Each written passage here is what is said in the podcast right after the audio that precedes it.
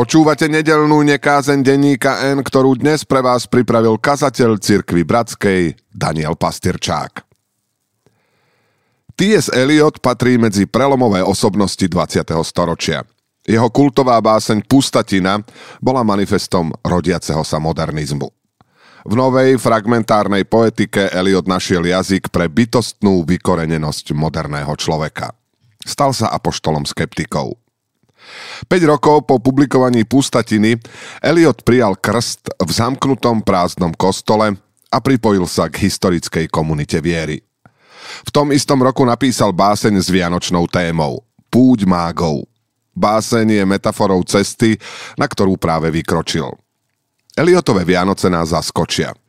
Nečakajú nás tu tradičné obrazy. Zveršovanie chlad, existenciálna samota a temnota tajomstva, v ktorej púť mágov vrcholí. Eliot si kladie na tvár masku mágov, aby spoza nej prehovoril vlastným hlasom – Osady sa správali nevraživo a mestá nepriateľsky. Napokon sme radšej cestovali celé noci. Spali sme len úchytkom. V ušiach nám zneli hlasy, hovorili nám, že tá púť je bláznovstvom. Keď sa mágovia vrátia domov, zistia, že i niekdajší domov sa im stal cudzinou. Vrátili sme sa do svojich krajín, do svojich kráľovstiev a nenašli sme pokoj v obvyklých povinnostiach medzi cudzími ľuďmi, držiacimi sa svojich bohov.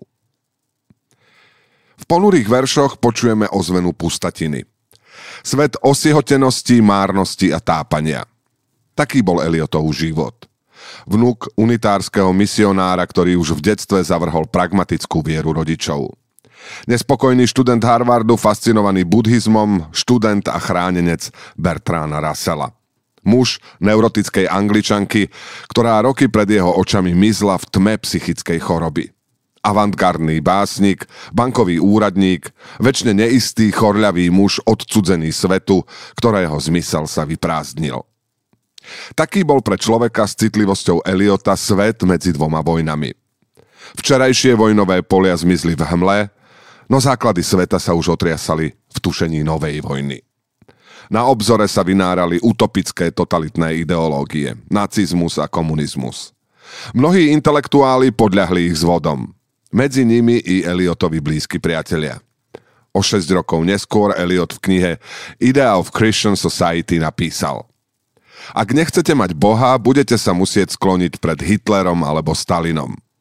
Boli azda toto tí cudzí bohovia, ktorým sa autor púte mágov odmietol pokloniť? Odmietol sa pridať napravo i naľavo. Nedôveroval žiadnej politickej teórii. Nie je div, že útočisko napokon našiel v Ježišovom kráľovstve pravdy, ktoré nie je z tohto sveta. V čase, keď komponoval Pustatinu, sa Eliot Stevenovi Spenderovi zdôveril s úmyslom stať sa buddhistom. Krst v prázdnom kostole pre Eliota nebol iba výmenou svetonázorovej konfekcie. Hľadal mystickú jednotu s Bohom. Jeho viera vytriskla z hlbín skeptickej mysle. Najvyšší cieľ civilizovaného človeka, napísal, je zjednotiť hlboký skepticizmus s hlbokou vierou. V eseji o Bertrandovi Russellovi niekoľko mesiacov pred krstom poznamenal. Pán Russell verí, že keď zomrie, zhnie. Ja sa s takouto istotou nedokážem prihlásiť k žiadnemu presvedčeniu. Mágovia doputujú k cieľu – Eliot im do úst vloží podivné slová. Boli sme tou cestou vedení k narodeniu alebo k smrti. Určite to bolo narodenie. Mali sme dôkazy a žiadnu pochybnosť.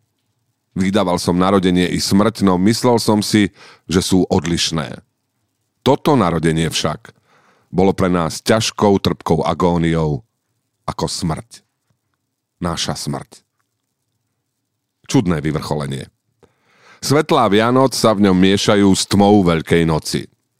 Počujeme tu ozvenu Ježišových slov. Ak pšeničné zrnko neodumrie, zostane samo, no ak odumrie, prinesie nový život. Tému zrodenia zo smrti bude Eliot rozvíjať vo svojej najlepšej poézii. V mojom počiatku je môj koniec. Tak znie prvý verš básne East Cocker. V mojom konci je môj počiatok. tým veršom báseň končí. V centre básne narazíme na tajomné slová.